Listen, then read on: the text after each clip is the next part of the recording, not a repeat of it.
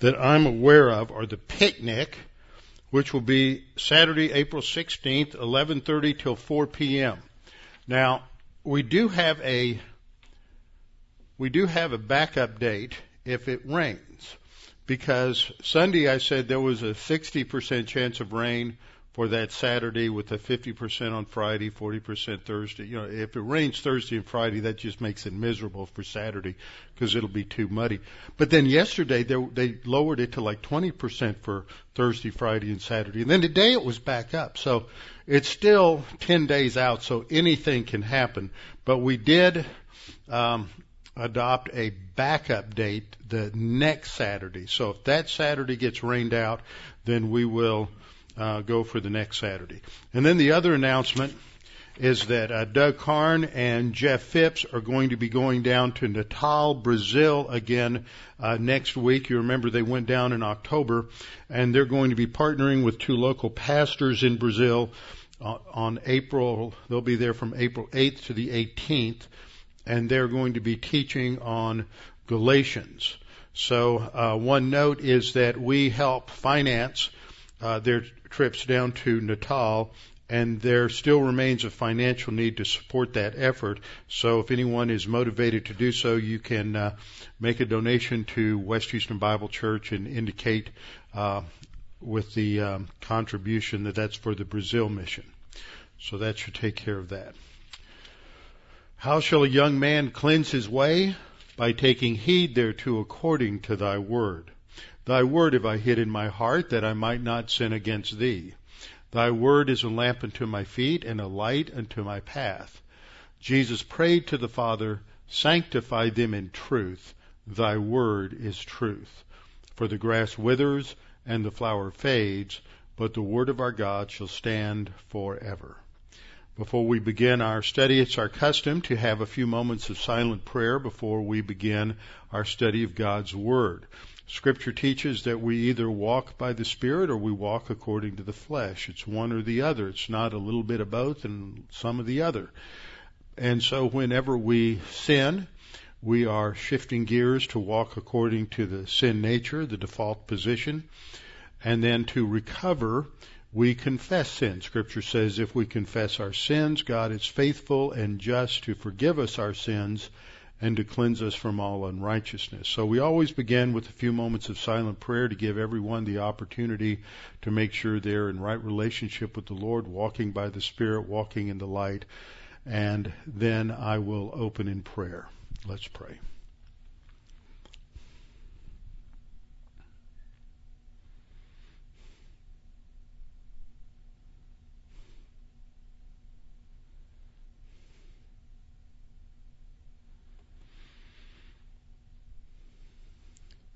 Father, we are so grateful we can come together this evening to be refreshed by your word, to be encouraged and strengthened as we study the truth of your word, that as our Lord said, we are sanctified by the truth. That is the means you have uh, decreed for our spiritual growth, our spiritual edification as we walk by the Spirit. It is through your Spirit and your word that we are matured. Father, we pray that as we study tonight that our thinking would be transformed by your word and that we can renew our minds, that we can think your thoughts after you, that we can learn to think biblically, think doctrinally, think according to divine truth and not according to uh, human viewpoint systems of thought.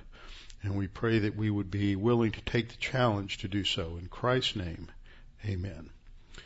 Okay, we're in 1 Samuel chapter 13.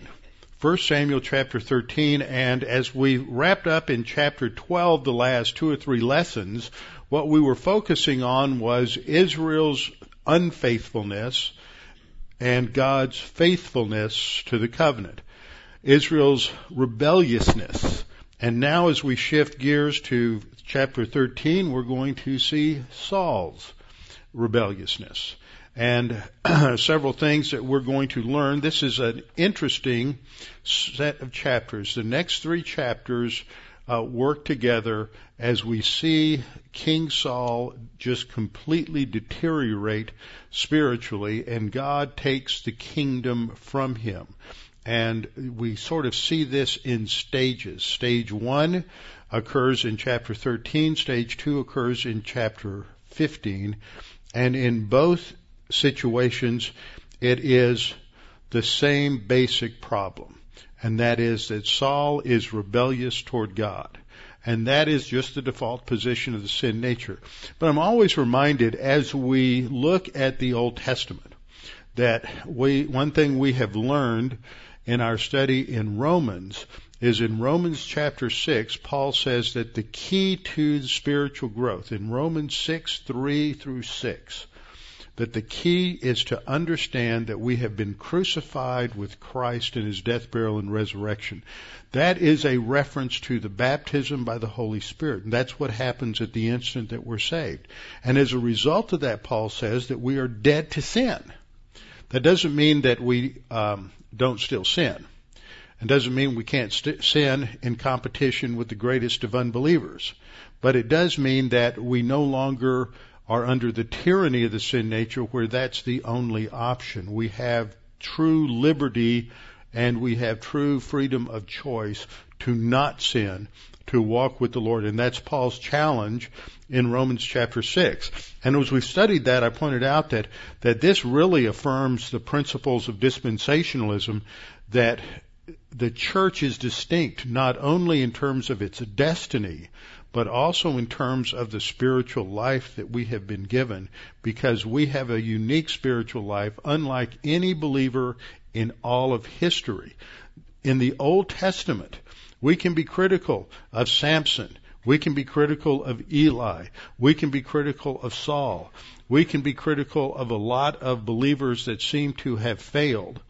Uh, but they still were under the tyranny of the sin nature. They didn't have the benefit of the baptism by the Holy Spirit. So I think that when people look at Saul, they often think, oh, look at his life. He's got a lot of failure. He must not have been a believer. And I pointed out reasons that I believe that he is a believer, but he's just a rebellious, disobedient, uh, carnal believer who is living in rebellion against God. He's never really demonstrated a whole lot of spiritual, uh, spiritual interest. Now, in a chapter we haven't come to yet in, on Sunday morning, one I'm looking forward to, and we'll get there in a couple of weeks, is the uh, confrontation between Jesus and the Pharisees that comes up in chapter 23. And there Jesus makes one of those statements that shows that he didn't read uh, Carnegie's book on how to win friends and influence people. And I was always amazed how many people thought that pastors ought to read that book. And I said, no, you read the Bible. And what happens in the Bible is you realize that that that the, the people who are standing for truth don't always do what will win friends and influence people. And um, you know, it's kind of interesting. We'll see this when we get there. Jesus had a tendency to, when he was talking to the Pharisees, to say th- say things like, "Have you not read?" And he's saying that to a group of people who have memorized the entire Old Testament. So he was constantly sort of tweaking their, their nose, slapping them in the face with, with what the scripture says. But in this verse, he says, Woe to you, scribes and Pharisees, hypocrites! Always helps your position to call people a hypocrite to their face. And he's doing it in love because he's the impeccable Lord Jesus Christ, so he can't can't do that not in love. So we have to understand that that's all a part of love. For you are like whitewashed tombs, which indeed appear beautiful outwardly, but inside are full of dead men's bones and uh, all uncleanness. Even so, you are also out, you also outwardly appear righteous to men, but inside you are full of hypocrisy and lawlessness. This is not a pleasant picture of the Pharisees.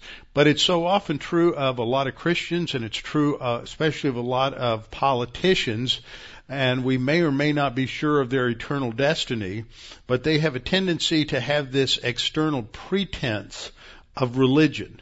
And, and Saul was no exception to this.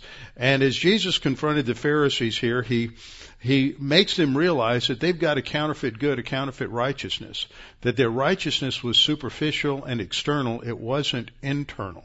They were not walking according to the standards of the Torah, which not only addressed external obedience, but also addressed uh, the matters of the heart. They were to love the Lord their God, according to Deuteronomy and Exodus, with all their heart, soul, mind, and strength. That's an internal reality. That's not just an external observance.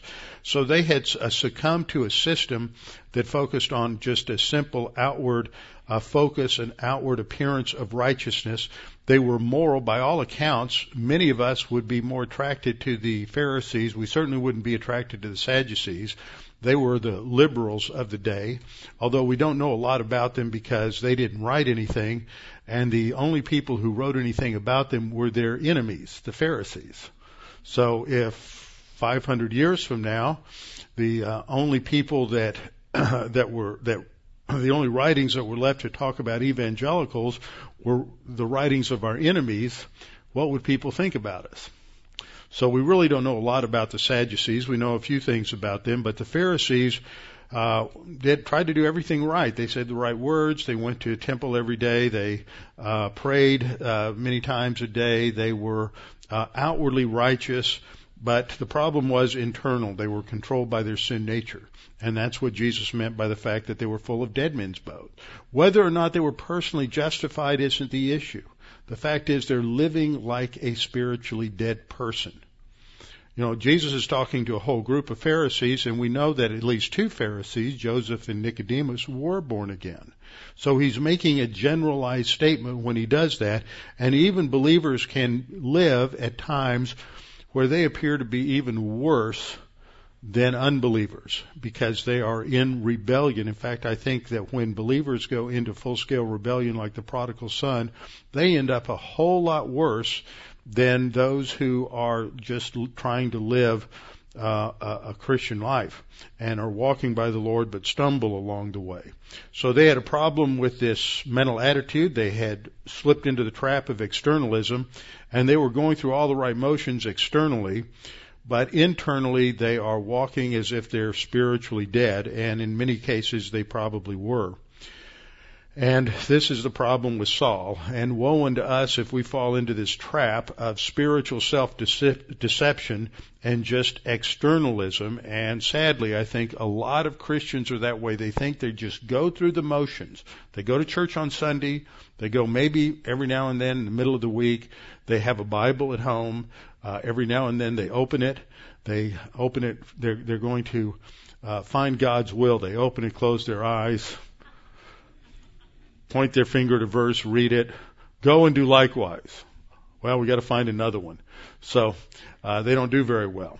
So, so we have to avoid that trap. But that's the problem with Saul is he doesn't have a devotion to obedience to the Torah. Now we see his decline and failure in these coming chapters. And we start off in 1 Samuel 13:1 with one of those difficult verses. And it's difficult because we really don't know what it says in the original.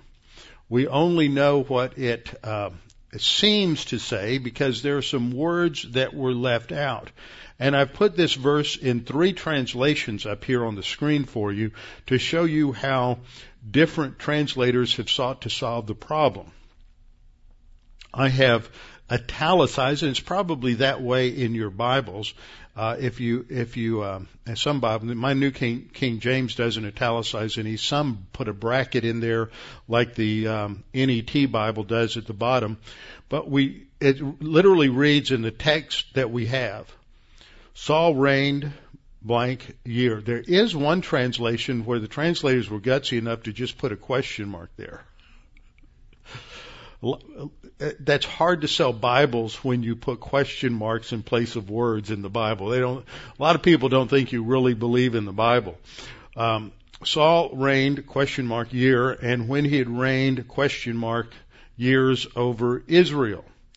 Now, if you compare that to the NASB, we read Saul was 30 years old when he began to reign, and he reigned 42 years over Israel.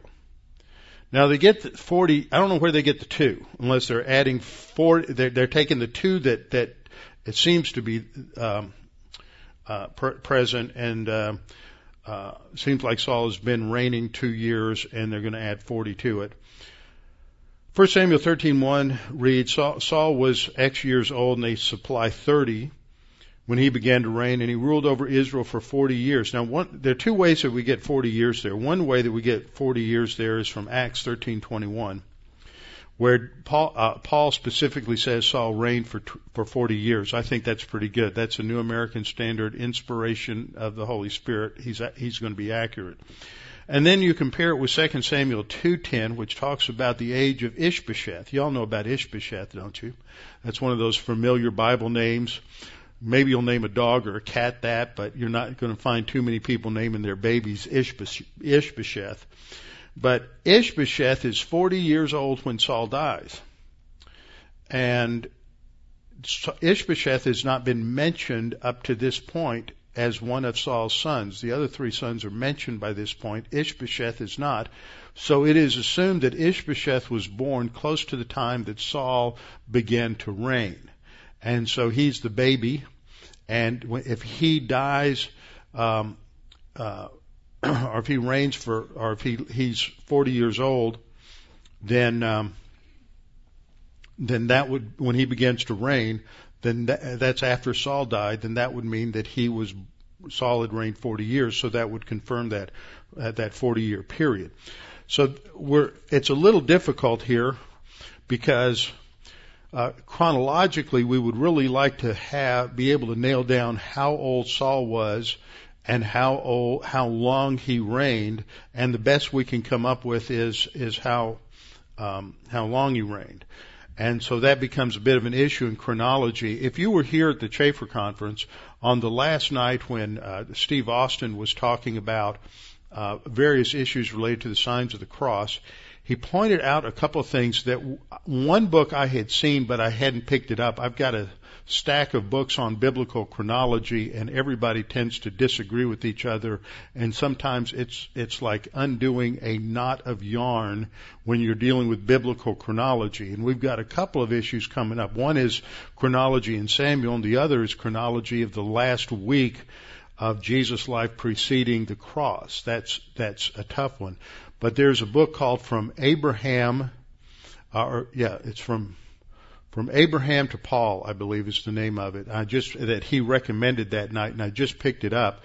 And the author of that book, whose name escapes me right now, along with another um, another man who is a mathematician and chronologist. That's his field. He's not a biblicist. He's just working calendars. Have really done a lot of work, and both of them have have published a lot of articles in the Evangelical Theological Society Journal over the last 20 years dealing with some really tough chronological issues and they've come to some really good and interesting conclusions and they've changed my views on a couple of little things not not major things they take the scripture literally and they take the numbers literally which is important and so they're they're conservative but they're pointing out some things that I think have been very uh, very very helpful but they, uh, he points out in this book that, that this absence of numbers in, in 1 Samuel 13.1 is really a problem uh, in terms of putting together a tight chronology of this period. We can generally get most of the dates, but one of the things that we don't, we can't really tell is when this battle that has two stages that we're going to study, the Battle of Michmash in chapter 13 and chapter 14, we see Jonathan, but we can't really pinpoint how old Jonathan is. He seems to be uh, a mature uh, warrior. Anywhere he could be anywhere from 25 to 40 years of age, and that's real. I've always thought that's interesting because David is probably born or is only about 10, 9 or 10 years old. He's anywhere from 1 to 10 at this particular time. And when you think about how close Jonathan and David were, usually you see all these children's Bible stories and animated stories, and they've got Jonathan and David at roughly the same age. But there, there may be as much as 15 or 16 years uh, age difference between David and Jonathan. If Jonathan is a little more mature and is perhaps uh, 35, uh, 35, 38 years of age at the time of this battle, and this is long before David uh, meets Goliath, then there could be as long, much as a 20 year gap uh, in their ages. And that's interesting because Jonathan's the crown prince, and he recognizes David is the one who's anointed to replace Saul. And Jonathan gives his loyalty to a man who's anywhere from 10 to 20 years his junior. That's somebody who has integrity and character because he's looking at somebody who's just you know, wet behind the ears pup and he recognizes that's the one that God has chosen for him. So uh, we'll get into some of those issues as we get a little further further along. But now what we see is that uh, as this begins, Saul and Israel are facing their generational enemy of the Pharisees. I mean, of the of the uh, Philistines. The Philistines have been a problem going back into the period of the judges. They they really became a problem under uh, at the time of uh, of Samson, but even earlier they were a problem when we have that one verse where Shamgar uh, kills a number of uh, Philistines back in the second chapter or third chapter of Judges, rather. And so the Philistines have been a problem, but now they have uh, really taken a strong position, and they have Israel under their their heel again. They were defeated at the battle uh, battle of Aphek by by um, by Samuel, and now um, they they've come back and they've come back strong. Now the Philistines were part of a Greek migration. We'll look at this map here. We see Philistia down here along the coast. This is where they they settled. You have uh, some Philistines came early, sort of. They, they, there were waves of these uh, Greek sea peoples that they're uh, that they're called. Uh, the earliest ones came a little bit before Abraham, and they established some of these cities along the coast. You have Gaza, Ashdod, Gath, Ekron, and these are pr- the primarily where they were located along the uh, along the coast. And then as we get into this period, they have begun to uh, push north and east and get, they're coming now into the central highlands here in Israel. If you haven't been to Israel, this is pretty rugged terrain all through here, and it is, if you go out towards uh, Fredericksburg, north of Fredericksburg towards Llano, around that area in the hill country, this is a lot more rugged than that. This is extremely rugged terrain. So um, we'll see a little bit. I've got some pictures to show you in just a little bit. But they are they've become quite a force. They were uh, originally a mix of Greeks and in the Table of Nations in Genesis uh, 10, it identifies them as from the Isle, uh, they were from Caphtor, which is Crete, and they were um, the Philistines were the the Caphtor, or the Caphtorim rather were descendants of Ham and the Greeks were descendants of Japheth, so they're kind of a blend of people, and they they established themselves as sailors, and they pretty much controlled all of the uh, maritime trade on the Mediterranean. They established these cities along the coast in Philistia, but they went north, and the cities of Tyre and Sidon, Phoenicia, were all the same people. Uh, later, they will. Uh, when you have the the conquest of the of the Greeks under Alexander, they're going to be forced to leave and they go west and they establish a colony at Carthage and that they become the enemies of the Romans for, for quite a while until the Romans finally subdue them. So that gives you a little history and a little background on the uh, on the on the Philistines. Now At this point, this is uh, probably some years after Saul was anointed at, at Gilgal. We don't know how long because we've lost the numbers in 13.1, but he was anointed at Gilgal, and this is down along the, uh, uh, in the uh, uh, area where you cross the Jordan River.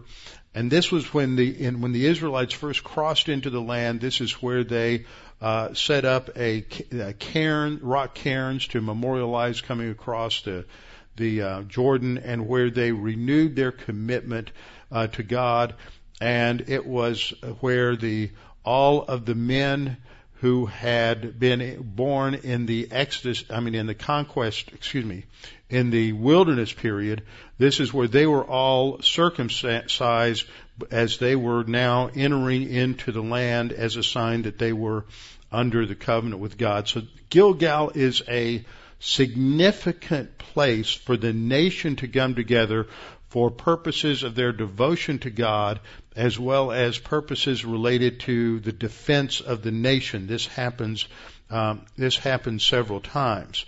Now Saul is going to face a second test of his leadership. He had to handle a problem with the Ammonites, which we saw in in chapter 11 as he saved the uh, inhabitants of Jabesh Gilead and he is going to face a second major test. And remember, the primary role of the Messiah King is to protect the people from their enemies and to provide for the liberty and the freedom of the people. And that's a great principle because that's true for any head of state, for any government. That is the primary uh, mission for government according to Scripture under divine institution uh, number five, which has to do with the nations. That is the job of the government, government to protect the nation, to secure the borders, to provide the defense for the citizens for external enemies as well as uh, internal enemies, in other words, crime. And so this is the role that Saul has, and this is a picture, of course, of the ultimate role of God's Messiah King who is going to provide uh, eternal salvation for his people. And he is going to protect them as such from the ravages of sin and provide redemption for them. And he is also going to provide genuine liberty uh, for for believers. In Galatians 5:1 we read, Paul saying, Stand fast, therefore, in the liberty by which Christ has made us free, and do not be entangled again with the yoke of bondage. Now, the yoke of bondage is legalism. And see, legalism is what the Pharisees succumbed to, this idea of just going through this, the, the external acts of obedience is what led to a, a just an external religious form and it, there was no internal relationship with God. There was no real love for the Lord. And we have to note that in scripture, freedom is not independence from God's authority. See, the way a lot of people think of freedom, and by the way, freedom and liberty are mutually exclusive. Freedom and liberty are mutually exclusive because freedom means you can do whatever you want whenever you want, but liberty brings in the concept of personal responsibility. And, and to the degree that people are free, they others lose liberty. To the degree that people have liberty, we limit our freedom. We are not free to do whatever we want. True freedom leads to anarchy. We believe in liberty. This was understood by the founding fathers of this nation that we were we were fighting for liberty, not for autonomy, not for pure uh, anarchic type of uh, type of freedom. Liberty is the freedom spiritually from the sin nature, but it's not freedom to do whatever we want to do. It is the freedom to choose to obey God. This is what we find in passages like Romans 6:16 where Paul says, "Do you not know that to whom you present yourselves slaves to obey, you are that one's slaves whom you obey, whether sin leading to death or of obedience leading to righteousness?" But God be thanked that though you were slaves of sin, yet you obeyed from the heart that form of doctrine to which you were delivered. See, obedience to the Lord out of love is the opposite of legalism. And legalism is just that superficial externalism that Saul had fallen into and that the Pharisees fall into and that so many Christians fall into is just this trap that if I sort of go through the checklist, then I'm okay with God.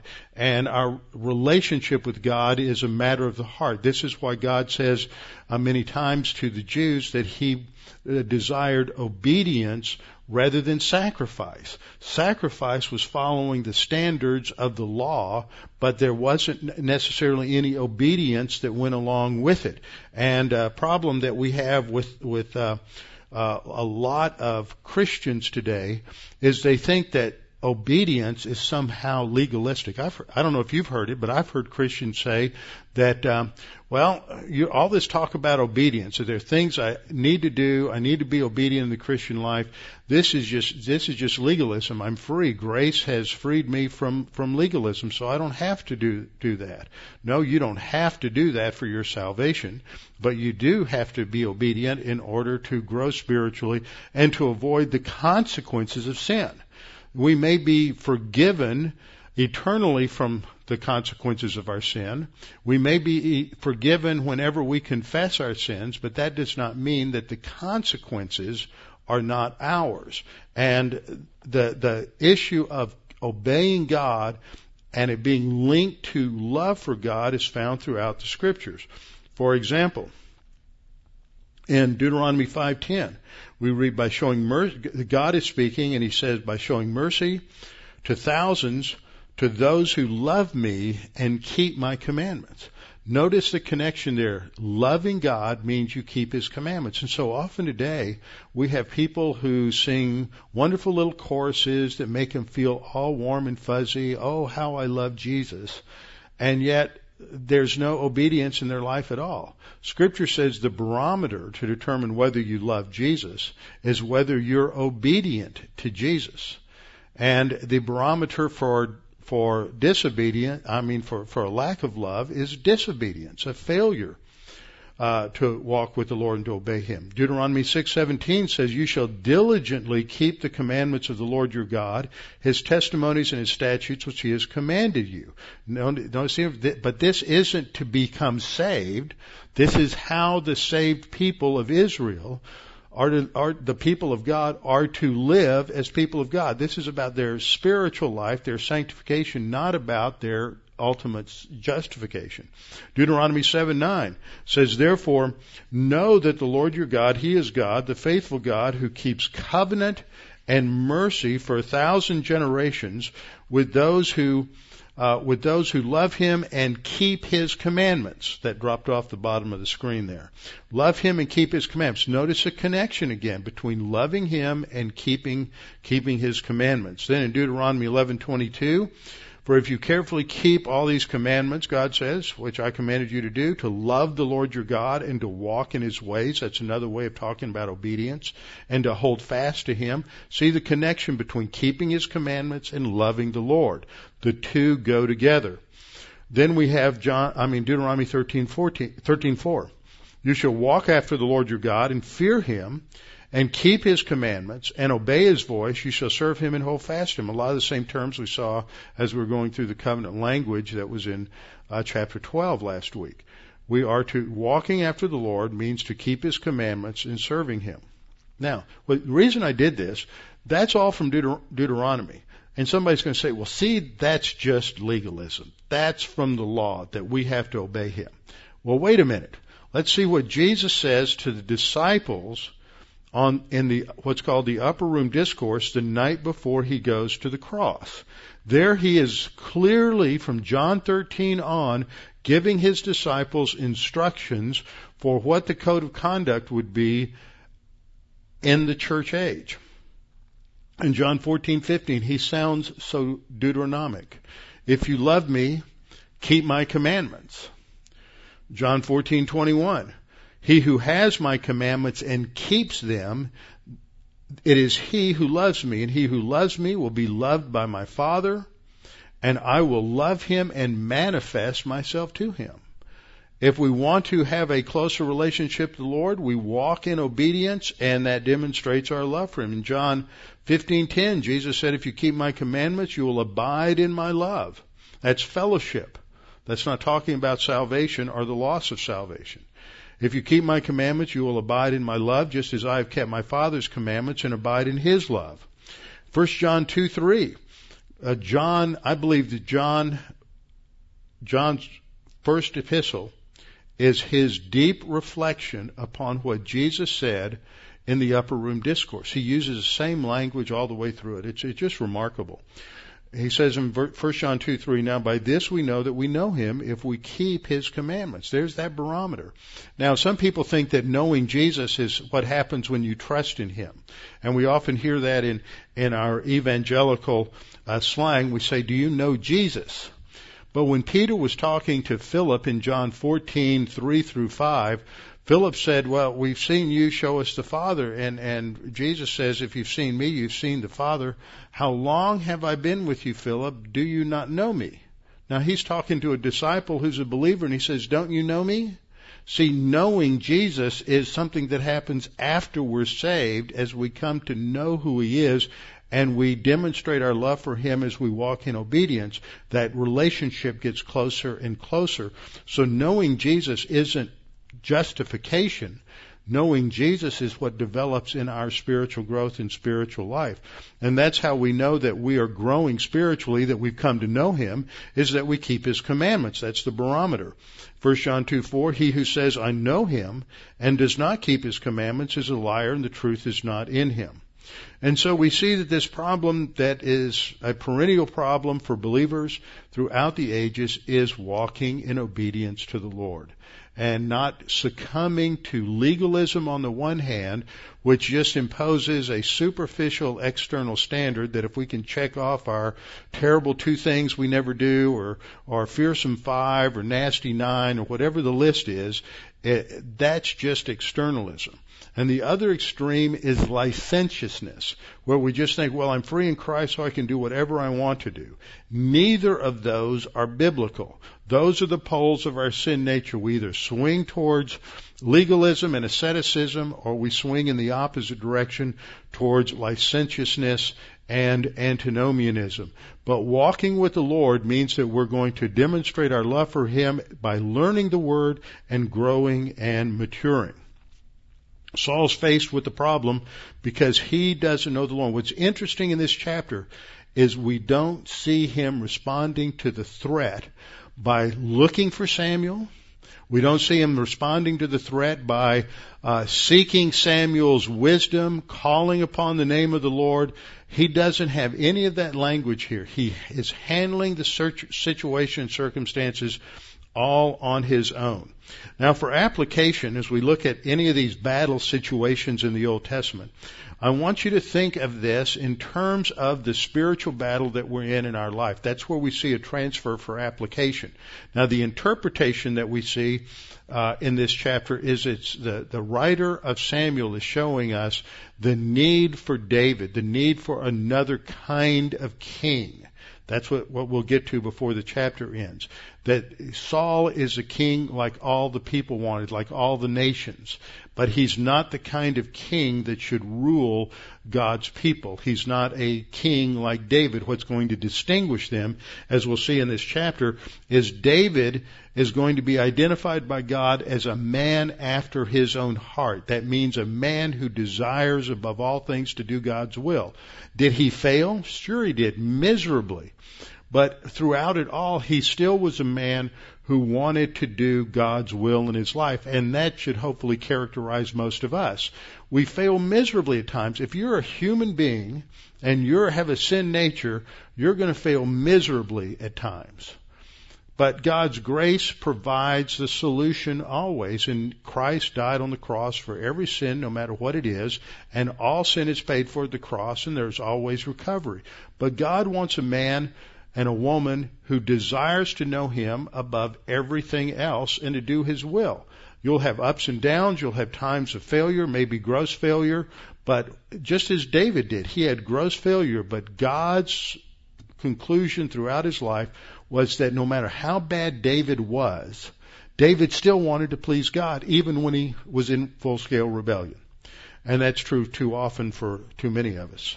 So, what we see here is that that Saul is not seeking a solution on his uh, from Samuel, but on his own. In verse two, we read Saul chose for himself three thousand men of Israel. Two thousand were with Saul in Michmash and in the mountains of Bethel, and a thousand were Jonathan and Gibeah of Benjamin. The rest of the people he sent away every man to his tent. Now, where did he get the idea to do that? Does this remind you of anybody? It's sort of reminiscent of, of Gideon, isn't it? Gideon was up against, though, a much larger force. He was up against uh, 135,000 um, 135,000 uh, Midianites, and he started off with about 32,000. God got rid of 12,000. He was down to 10. Then he got rid of 9,700 and he was down to 300.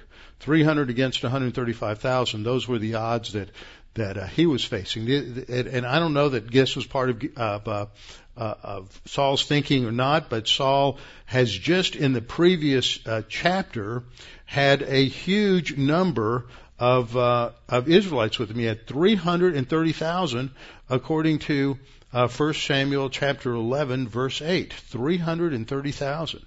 And he sends them all home except for 3,000.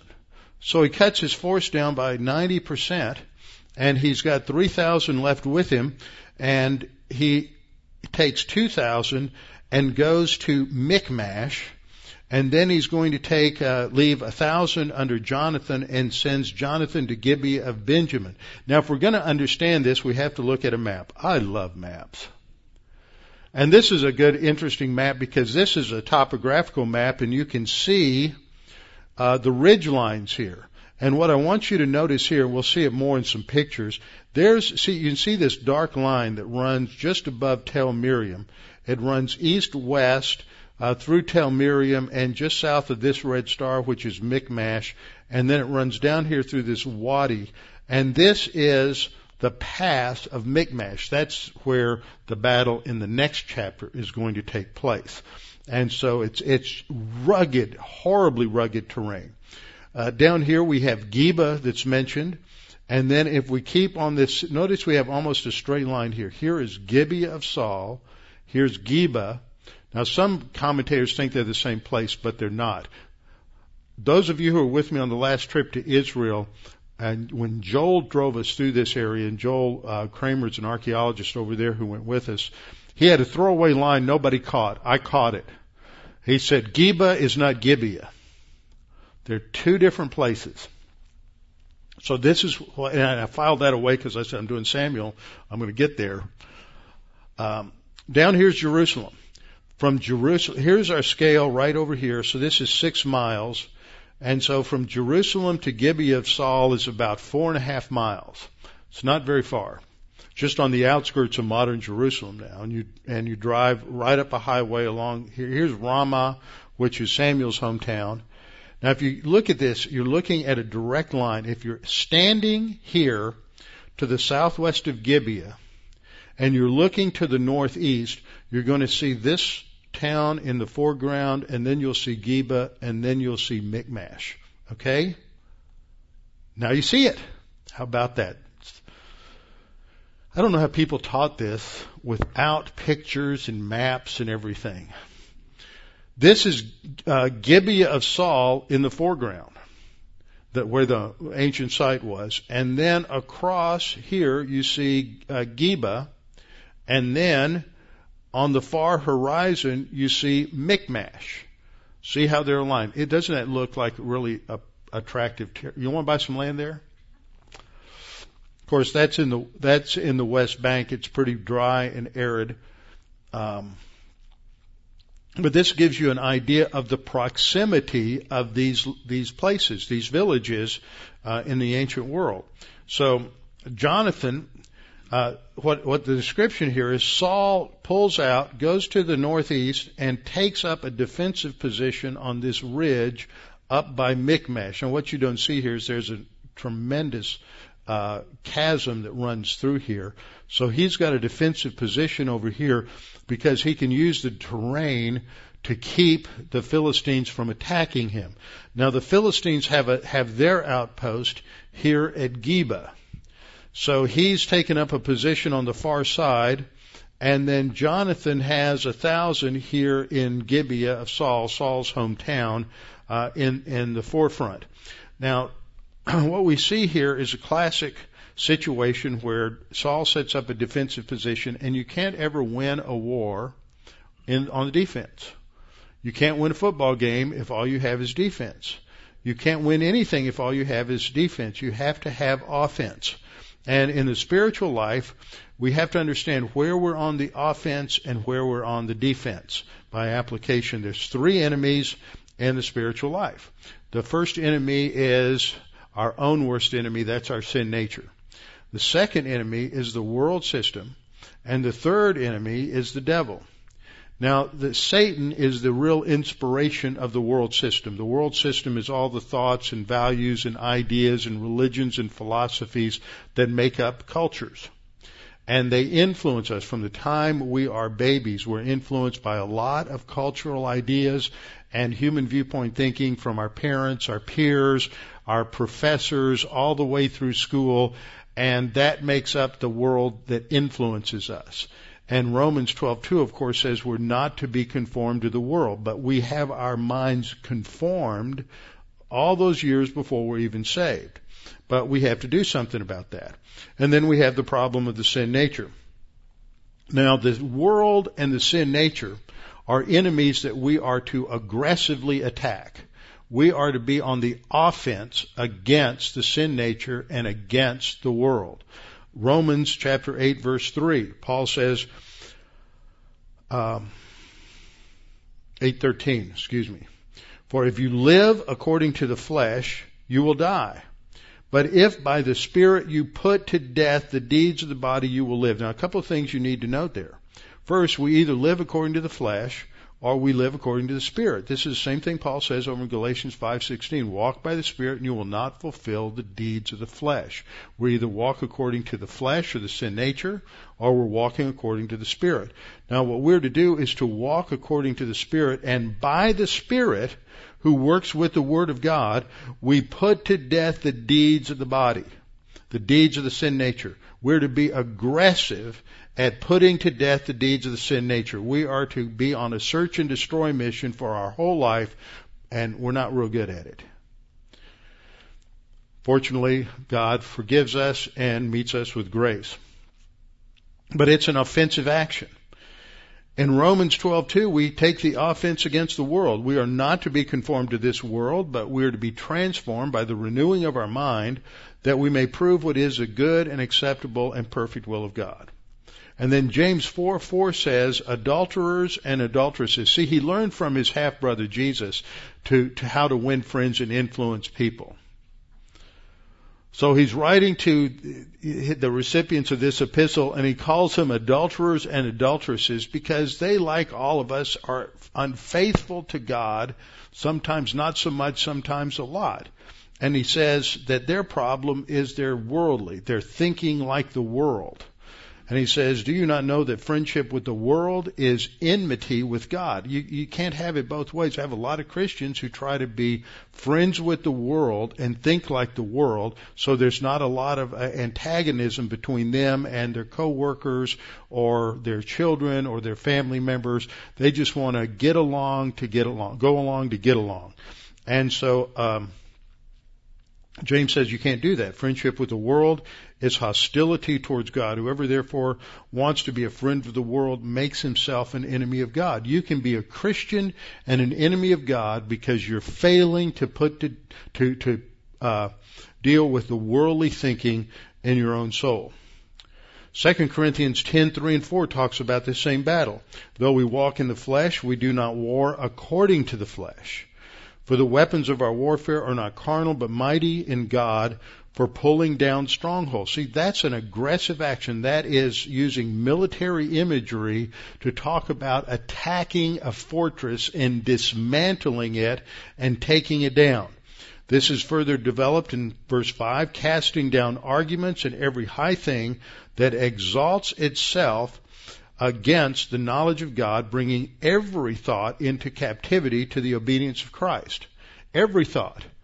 The way you think about engineering, the way you think about mathematics. You never thought about that, did you? If God created everything, then God, in, God's own mind, He's thinking about the creation of the whole world according to mathematical paradigms and equations. He created arithmetic and math and geometry and trigonometry and calculus and much, much more. All is within his, within his mind. So you can think about these things in a biblical way or in a non-biblical way. We have to bring every thought into captivity. That's math, that's philosophy, that's literature, that's politics, that's law, that's every single area of intellectual activity in, in, in human existence has to be brought into captivity to the obedience of Christ. So we are to take aggressive action, but there's one area where we don't take aggressive action. We don't take aggressive action against the devil and the demons. First of all, we don't because the scripture says we don't. Second, the reason it says we don't is they're invisible. It's hard to attack an enemy you can't see. So what the scripture says in Ephesians 6, 10 and following is three times we're to stand fast, we're to withstand, and we're to stand fast, all based on the same word in the Greek, which means to hold a defensive position. Doesn't mean to go out. Who's on the offensive? Jesus is. He can handle the enemy that we can't. We can't see it. So we're to take the defensive position and he comes around and operates on the offensive. That may be what Saul's got going on here. Because he's taken up a defensive position, but the, but the one who's got the maneuverability is Jonathan. And Jonathan attacks the garrison of the Philistines in Geba, and this, and he defeats it. And this really shakes up the Philistines and they react with great anger and hostility. And as soon as Saul hears about it, he blows the trumpet and eh, and sends out messengers throughout all the land that for the Jews, the Hebrews, to know that that they have defeated the Philistines. Now, there's only one thing the Philistines can do, and that is that they have to react. Now see, Jonathan has done the right thing the right way. He's trusted in the Lord. We know from all the passages that, and what's coming up in chapter 13, that he feared the Lord. And so he is, he is trusting in the Lord in the midst of battle. But a lot of times when we trust the Lord and we do the right thing, it doesn't make things better. It makes things worse. And we go from the uh, frying pan into the fire, as it were, and things get a lot tougher because we're living in the devil's world and the devil is going to react when any believer starts walking with the Lord. Now, I've, I've kind of highlighted a couple of words here because in, in the Hebrew text they stand out and that's the word here. The Philistines heard about it. Saul sends out an announcement, let the Hebrews hear. And then when all Israel heard it said that Saul had attacked a garrison of the Philistines, then they realized that Israel had become an abomination to the Philistines. Now the Philistines are really angry and it's, it's just going to get even, even worse. And that's a note of encouragement for believers because sometimes believer, we, we live through situations in our life and we say, Lord, I'm trusting you, I'm obeying you, but it just keeps getting worse. But God is still in control and God's strength is still available to us. And things are going to get worse in this situation uh, as as uh, Israel faces the Philistines. So we go back to our map here. Here's Gilgal. All of this has taken place over here uh, between Gibeah and uh, Geba, right in this area.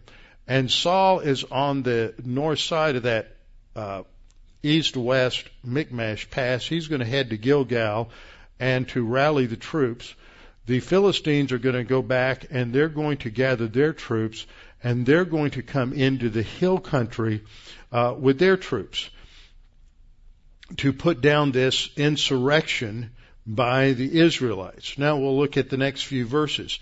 This is kind of interesting to, to pay attention to what's going on here.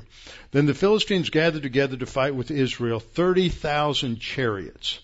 That is a lot of chariots. And in that rugged terrain, that's not chariot terrain. That is not tank terrain. You, you have to, if you think in terms of the military, you have to have wide open plains to have tank warfare. Chariots were the same kind of thing. And uh, in fact, there's a problem with this number, and the Septuagint and some other uh, ancient manuscripts have 3,000 chariots, which makes sense because the 6,000 horsemen aren't cavalry, they are the charioteers. So if you have 6,000 charioteers and 3,000 chariots, it makes a lot more sense because then you would have two charioteers, one driver and one who's the archer. And that would make sense. So they're not coming in with, with 30,000 chariots, they're coming in with 3,000 and, uh, but they're vastly outnumber uh, they're still outnumbering the the Israelites uh, because they ha- would have had others as well. They come with thirty thousand chariots, six thousand horsemen, and people as the sand which is on the seashore. That's the supporting infantry troops. So they're coming in to totally uh, knock down the Israelites. And they set up and, and, and encamped between Michmash to the east of Beth Bethaven. We'll figure that out on the map later. Verse 6, when the men of Israel saw that, look at their response. The, are they saying the battle is the Lord's? No, because Saul has completely failed as a leader. Saul can neither identify the problem nor identify the solution. If you can't identify the problem, you'll never identify the solution. And he's a lot like the politicians we have today. They can't identify the problem and they can't identify the solution, and so they're just worthless. And what happens is the people they're supposed to lead are scared to death. They look out there on the horizon and they see all kinds of problems. We see the rise of ISIS. We see the increasing debt. We see uh, problems going on with, with refugees that are just flooding the country that can change everything. We see all these problems, but we have leaders who, because of their worldview and their disobedience toward God and rebellion against biblical truth, cannot properly identify the problem and can't even come close to a solution. And so all they're doing is making matters worse. And that's basically what was going on with Saul. The picture we see here is Israelite, the Israelites are scared to death. They're, uh, the New King James translates it dis- distressed, but they are oppressed or under pressure. Just like you and I come under pressure with various things in life and we make bad decisions, that's what's happening here. They're under bad decisions, and what do they do? They hide. It, you think it'd be enough to just say they hid in caves or they hid out from the enemy. But the writer it goes really drills it and he says they hid in caves, thickets, rocks, and holes and pits. They were finding any hole they could get into and pulling it in over them. They were afraid of the Philistines. And then we're told in verse 7 some of the Hebrews crossed over the Jordan. They just wanted to leave and get out of the hot zone. And they went to the land of Gad and Gilad, or Gilead, on the east side of the Jordan. As for Saul, he stayed in Gilgal, and all the people following him trembling. They are out of control. They don't know how to trust God, and he's not doing anything. The correct response would be to wait on the Lord. Psalm 27:14 says, "Wait on the Lord, be of good courage, and he shall strengthen your heart. Wait, I say, on the Lord." But it's not easy to wait. And Saul's probably not unlike some of us, and he doesn't have a whole lot of patience. And he's waiting for Samuel to come, and how he knows Samuel is coming, we don't know. I don't think there's a connection back to uh, uh, 1 Samuel chapter 10 because too much has gone on in, in between for that to fit into a six day period. And First Samuel 10:8, Saul had told Samuel at that time, I mean, Samuel had told Saul at that time to wait seven days for him at Gilgal. But you don't have the battle with the Ammonites and then the uh, coronation and anointing at Gilgal. All of that could not take place within a a six day period and then the initial events in chapter 13. So I think this is a completely separate event. But he doesn't know how to wait on the Lord. Uh, Psalm 33:20 Our soul waits for the Lord. He is our help and our shield. But we don't see Saul relaxing and waiting on the Lord. He's panicky. He's waiting for Samuel. Samuel doesn't show up and by the time set and so uh, Saul gets impatient and he says, "I'm going to take over. I'm going to I'm going to go through the motions. I'm going to show that I'm religious too. I'm going to go through the external actions and I'm going to carry out the sacrifices." Now he wasn't authorized to do that because he wasn't a Levitical priest. So he says, "Bring the burnt offering, the peace offering to him," which they did. And as soon as he's finished, what a coincidence! As soon as he's finished, there comes Samuel. And this is the crux of the chapter. What have you done? Samuel says. When I saw that, and then Saul gives his little excuse. Now notice, the reasons he gives for being in a hurry are good reasons. They're legitimate reasons, but they don't justify disobedience to God. He says, the people were scattering from me. I had to hold them together. They were beginning to leave. Second, he said, you didn't come within the time appointed. He was just a little bit late and that the Philistines were gathering together at Michmash. The forces are coming against us. We needed to do something and we needed to be in a hurry. He forgot to wait on the Lord. So he went ahead, made his decision, offered a burnt offering totally outside the will of God, and now he's going to reap the consequences. Samuel said, You've done foolishly. What is the definition of wisdom in the scripture? The fear of the Lord is the beginning of wisdom. But the fool is the one who does not uh, fear the Lord, and he has not feared the Lord. So his heart isn't after the Lord like God wants. You've done foolishly, Samuel says. You've not kept the commandment of the Lord your God, which he commanded you. For now the Lord would have established your kingdom over Israel forever. That's one of those what ifs. God knows everything that's knowable. And he knows that if Saul had been obedient, then he would have given him the kingdom. But Saul was not obedient. But now Samuel says, Your kingdom shall not continue. This is the first time it's announced that he's going to lose the kingdom. It says, The Lord has sought for himself a man after his own heart. See, this whole chapter is about this verse to show the need for David. That Saul is not the right kind of leader that God wants for Israel. He gave Saul, though, the king that was like the people wanted. And that's often what God does. He's given, given us many times presidents who were according to what we desired. But they weren't the kind of men who should lead the nation. And that's what we need, not someone like the people want. But that's what we're going to get. Uh, but now your kingdom shall not continue. The Lord has sought himself uh, a man after his own heart, and the Lord has commanded him to be commander over his people, because you have not kept what the Lord commanded you. So what happened? Samuel arose, went from Gilgal to Gibeah of Benjamin, and Saul numbered the people present with him about 600 men. So he's got 600 left, and that sets the stage for the next part of the battle, which we'll cover next time in chapter 14. Father, we thank you for this opportunity to study your word and to reflect upon your grace. That in your grace you provided a Savior who paid the penalty for our sins and a salvation that's not based on what we do or who we are. It's not based on uh, legalistic obedience. It's based simply on trusting in Jesus Christ alone for salvation. To believe in Him is all that is necessary to have eternal life. Father, thank you for what we've learned here and the lessons that we've learned, lessons related to leadership, lessons related to government, lessons related to uh, the importance of living a life where we are walking with you, walking in obedience to you, and not just going through the external motions. And we pray this in Christ's name. Amen.